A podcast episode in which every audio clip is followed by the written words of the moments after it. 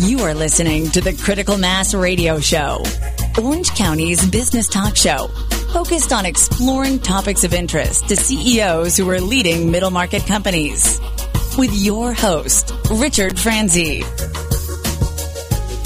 Well, welcome to today's episode of Critical Mass Radio. I'm Pete Weitzner. I'm in for Rick Franzi. And if you would like to learn more about the radio show and CEO peer groups that Rick Franzi leads, then you can visit Rick's company website at www.criticalmassforbusiness.com. You can call or text Rick at 949-887-4104. And it gives me great pleasure to welcome to our show David Scranton. He is the author of Return on Principle, Seven Core Values to Help Protect Your Money in Good Times and in bad. He's one of the nation's most successful and respected independent financial advisors. David Scranton has been specializing in the latest income gathering, savings, and investment strategies, and his latest book, Return on Principle, that's Principle PLE, focuses on the seven core values that can help protect your money in both good times and bad. He joins us today to share how we can all maximize retirement and focus on income while mastering the inside game. Welcome, David. No, thank you so much for having me, Pete. Terrific, terrific. Why don't you start? I, I would ask any any guest. I'm 30 years. I should mention real quickly. 30 years a journalist. Last 20 running the broadcast journalism program at Chapman University. So I would ask any guest, tell us a little bit about your journey, and then we'll get to the present. well, I started in this business in the 1980s, which, of course, was the best stock market in U.S. history. So as a result, I started as a stock market based advisor, as many advisors, almost all advisors were back then, and, and, and most still are today. Toward the late 1990s, I started to realize that the model, the business model that had helped my clients for over a decade, I realized that it wasn't going to help my clients anymore. I realized that we were about to have another drop, a significant drop in the stock market, and I realized that is that? Are you also referring to the oldest mantra, which was buy and hold? In, in large part, yes. Uh, buy and hold is a subcategory that I think today just simply doesn't work anymore. But it's interesting because again, I thought back in the in the late '90s that the market was going to take a drop and it was going to take a long time before things got better. And that's how I transitioned to becoming a specialist in the income model in the universe of, as I like to say, non-stock market income generating strategies does that, when I would hear income, and maybe this is my old definition, it would imply safety over rate of return. Is, is that how? Is that what changed in your strategy? Not necessarily, because yes, in a bull market like the 80s and 90s, again, that was the best 20 year period we'd ever seen in the stock market. Yes, when you look for safety in the middle of a bull market, yes, you are definitely going to decrease your return. But for example, over the last 16 years since the term, turn of the century, the average growth rate in the stock market is really just a little bit over 2% per year. So ironically, for over the last 16 years, people have been able to lower their risk and increase their return at the same time by investing for income instead of growth. Well, talk about so you make this transition. Does that mean you strike out on your own? How did it work? Yes, uh, it eventually meant that. It meant that I had to, had to become independent because many advisors many firms and many advisors today still specialize in the stock market. Many firms do it, I, I believe, because they can justify higher fees and higher commissions if if they have their brokers and advisors have their clients into things that are a little riskier that require more active management. And as a result, I said, well, yes, I have to become independent. I cannot work for a big firm uh, because my model simply is in conflict with theirs. But let's talk specifics about uh, the book, but, but first specifically about your strategy. Well, the strategy that I embarked on back in late 1998 and early 1999 is getting people to realize that they don't have to cross their fingers and toes hoping for growth or capital appreciation. Because sometimes you invest for growth and you end up with shrinkage instead. and that and, and that the, the you know the sure thing is the bird in the hand in the investment market is really income. You know, once you get an interest, give us give us some examples. I, I, know obviously the industry people know, but the, you know, the lay people listening to this may not. different examples of income-based investment are things that have really existed for decades and decades, going back a hundred years. Things like uh, municipal bonds, corporate bonds, preferred, certain types of annuities, maybe even certain types of business development corporations or REITs. And I, I think the reason is funny, you know, the fact that I even have to define that, which I, I know why I do, but, but to me means that we are a country of investors who in the 80s and 90s became addicted to the stock market. We lost sight of the fact that there's a whole universe of investment options that lie in between what I often refer to as the bookends. The bookends are simply bank CDs on the conservative side and the stock market on the more aggressive side. And the reason I think people lost sight of all that stuff in the middle, the things that I just listed for you and for your listeners, is because back in the 80s and 90s, people were able to get good returns in the stock market, double digit returns nearly every year. And if they wanted safety, they could get five, seven, maybe even more by being in bank CDs. It was only more recently that the stock market struggled and that bank CD rates came down to virtually zero, and people had to get back to basics when it comes to their money, get back to that universe between the bookends. Well, it goes to, again, one of the oldest sayings, which is people with money, they would prefer to make money, but more than that, they prefer to keep their money. That's right. That's right. That's part of the reason for the, the, the pun in the title, Return on Principle.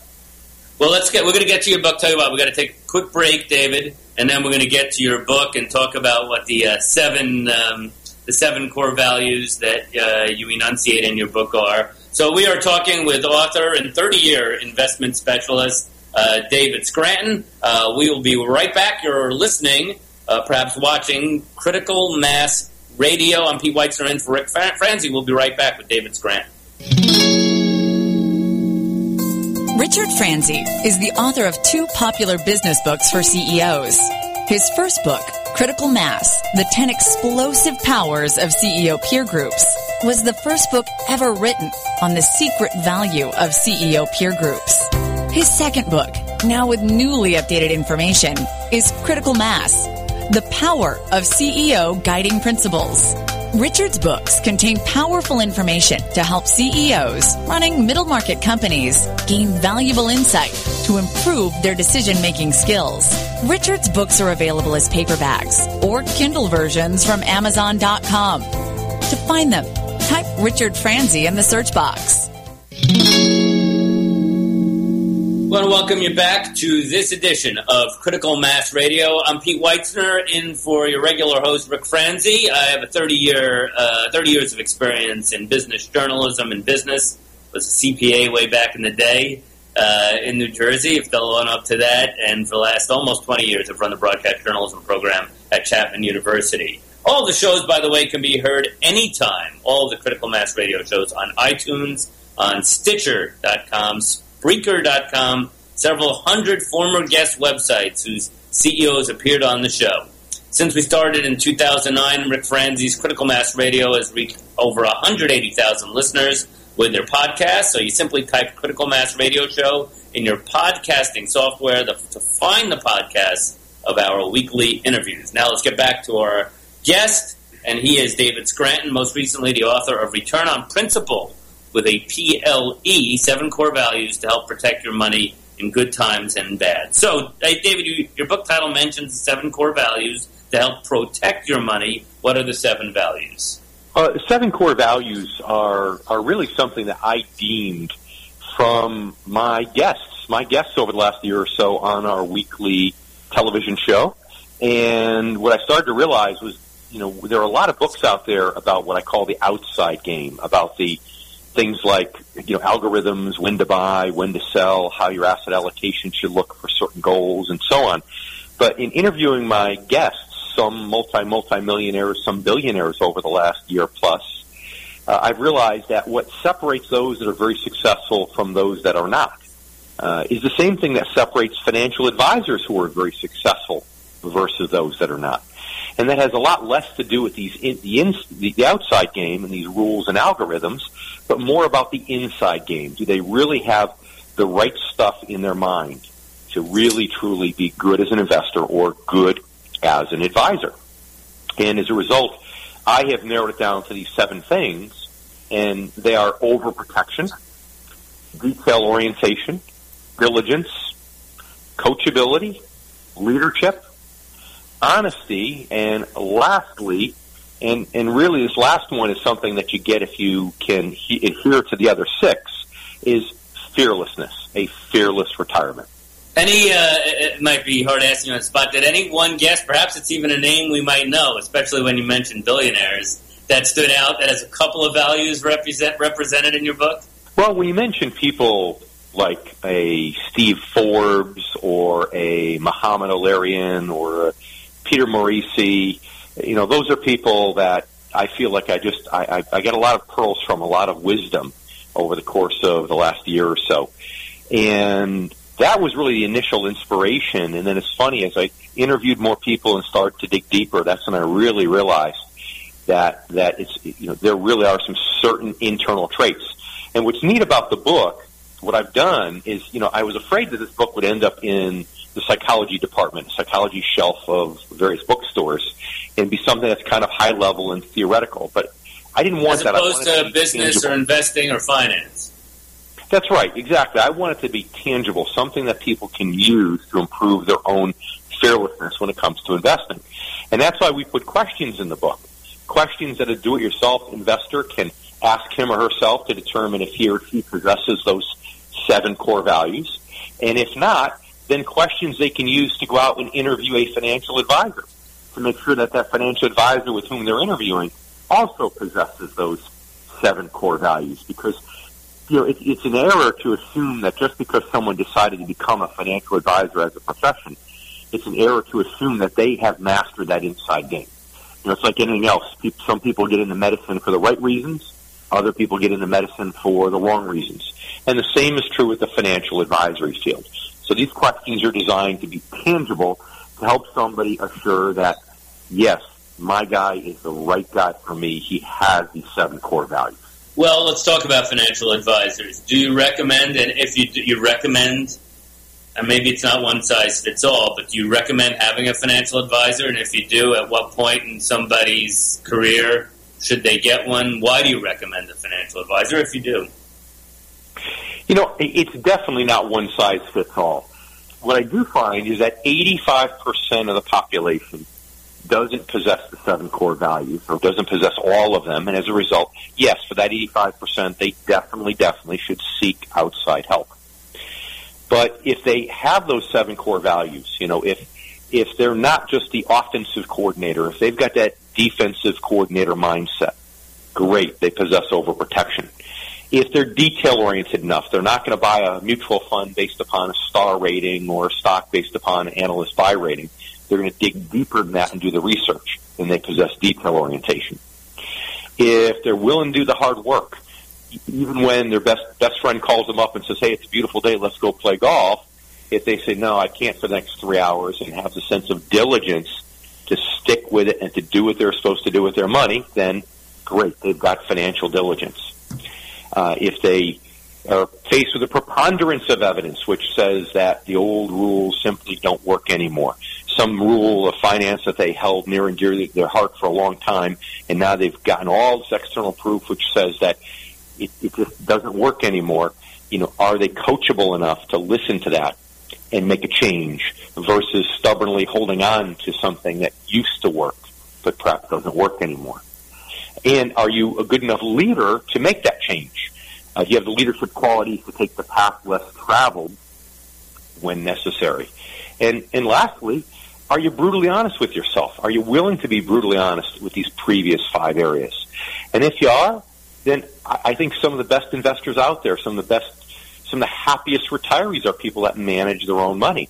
But again, it's only about 15% of the population that I believe truly, truly possesses these seven core values. So it's it's fairly the old saying about someone who represents themselves in a courtroom. They have a fool for a client.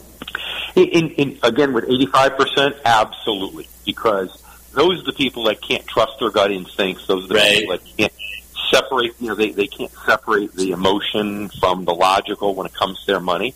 And that happens a lot. You know, when you're tied into something, it's hard to make impartial, unbiased decisions. So let's uh, let's talk, Dave. Let's talk real world. These are very uncertain. I don't know when they're not, but very uncertain times, right? Nobody knows which Absolutely. way the election will go. Will go, and two candidates with starkly different policy that will. And I I watch the markets every day. They're trading on moves in the election. How do you? How does one protect their retirement money from what? I know it's been flatlining the last few months, but what's likely to be some real market turmoil, which we've seen, of course, many times before. Well, what's interesting is the whole concept of investing for income instead of growth. By definition, helps one protect his or her money because again if you're if you've got a fixed the definition of fixed income means that the income in most of these securities are is exactly that it's fixed sure so if an investment goes up and down in value it bothers people a little bit less if they know that the interest and dividend is consistent that they're getting from that particular investment and frankly i think it's a great time for a lot of people who are within 10 years of retirement or who are retired to begin to make that paradigm shift if they haven't already. Let's face it, the market's at a record high. And frankly, we have 200 years of history that says that if we don't have at least a 30% drop in the stock market from where we are today, that's 30, 30%, then we literally will be breaking three world records regarding the stock market. And, and I believe, you know, will the election be the tipping point? I don't know, but 200 years of history is a pretty compelling argument. have you ever had, I mean, it seems obviously very solid and conservative, but have you ever had, you formulated this new strategy over the last 20 years, and what do they call it? The law of unintended consequences. And what would it be in your case? Interest rates out of nowhere, what, just spike high? And these fixed in the, the principal on these fixed income investments goes down. Have you ever had that happen? No, but the the biggest thing that happened with the law of, of unintended consequences, I love that term, uh, was back in 2008 in the financial crisis. You know, we mentioned all the seven or eight different types of investments that fall into this income world, and one of them is preferreds. Well, it just so happened that preferreds, uh, back then at least, 70% of all preferreds were financial companies. And preferreds typically don't drop very much when the stock market drops. But what happened in 2008 was different because the stock market dropped because of concerns about systemic financial failure. So a lot of the preferreds dropped 30, 40% in value. Now this isn't supposed to happen. but well, do you do you worry with what's going on with Deutsche Bank that we could possibly? I mean, I assume most of preferred stock is still in uh, uh, in financial assets. Do you worry that we might be looking at a repeat of 2008? Well, we very well could. Absolutely. But what saved us in 2008 is that preferreds are more like a bond than anything else. And as a result, they've got a par value or a face value. So yes, they dropped. But as soon as the government came out with the TARP program to bail out all the big financial institutions, the price came back. And meanwhile, some of the biggest financial preferreds, even AIG, for example, never once, never once skipped a dividend. So that was an unintended consequence, um, and everything turned out well. And, and now the government's actually made it easier with financial companies because they've actually created a list after 2008 of those companies that are too big to fail. So now they're basically telegraphing for us that there's certain companies that they're going to bail out no matter what. So in some ways, our job's gotten even easier in the fixed income world. I want to talk to you a little bit about publishing. We got a lot of folks who would write, like to write a book uh, out there, and, you, and, and, you've done it. And it's not your first, or it is your first, uh, but I'd love to know about the process today.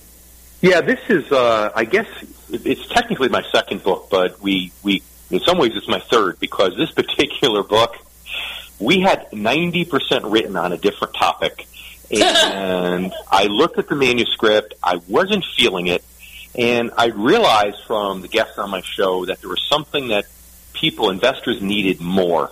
There were enough books about this outside game stuff I talked about earlier that they needed to learn about this inside game. So I literally took 90% of a finished book, put it through the paper shredder, and started all over again.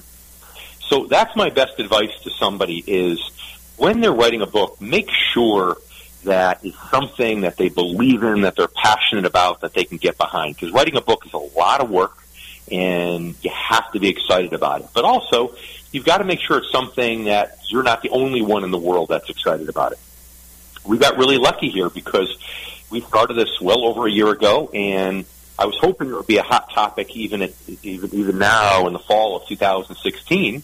And lucky for us, in the first week or so, we ended up on two of Amazon's bestseller lists. So that's part of following your heart, following your passion, and, and being good at reading what people really want and need. You, you mentioned us, so you had someone help you with the writing part, or uh, how'd that work? You had a partnership, it sounds like. No, when I say we, I mean myself and my whole publishing team, because you've got, you know, you've got yourself as writer, and then sometimes people have a, a ghostwriter, for example, somebody who helps them with some of the content. Uh, and the best books are ones that even if you do have a ghostwriter, that the person who has the initial vision has a very, very active role. But then after that, you have three different sets of editors, and every editor has a different opinion. Uh, they very seldom agree with each other, much like if you have three children, and usually your children don't all agree with each other at the same time. And, and as a result, you keep making changes for each iteration. And that's basically the process that, uh, that occurred over the last year and three months or so. And, uh, that's why people have to love it and be excited about the concept of what they're writing about because it truly is a lot of work. And, um, and I wasted 90% of my time on the first iteration, but now I look back and I'm so grateful that I did because uh, clearly this is what people people agree that this is what they need and, and this is what they want, not just another book about algorithms and the outside game. I've seen many times the famous quote: "Every man should have a child, plant a garden, and write a book." So uh, you, have you, you've accomplished the last one. I don't know anything else about you, but that's congratulations on that final question because we have to wrap things up. Only, um, how does someone get in touch with David Scranton if they want to learn more about you, the principles, your book? Well, the best way to buy the book, we can buy it through a couple of other sources, but the website is returnonprinciple.com. And, and again, principle ends in PLE, as you indicated earlier. And if they want to learn more about my about me personally, the best way is to go to soundincomestrategies.com. Terrific. We've been talking with David Scranton, 30 year investor, financial advisor, and author of the recent book, Return on Principle, as he mentioned at PLE. Seven core values to help protect your money in good times and bad. David, I've enjoyed the conversation. I have also, Pete. Thank you so much. You bet. We will be back with more Critical Mass Radio. We're going to talk to Toby West about a topic that couldn't be more salient cyber security. Toby teaches that at Coastline College. We'll be back on Critical Mass Radio. Pete Weitzner in for Rick Franzi.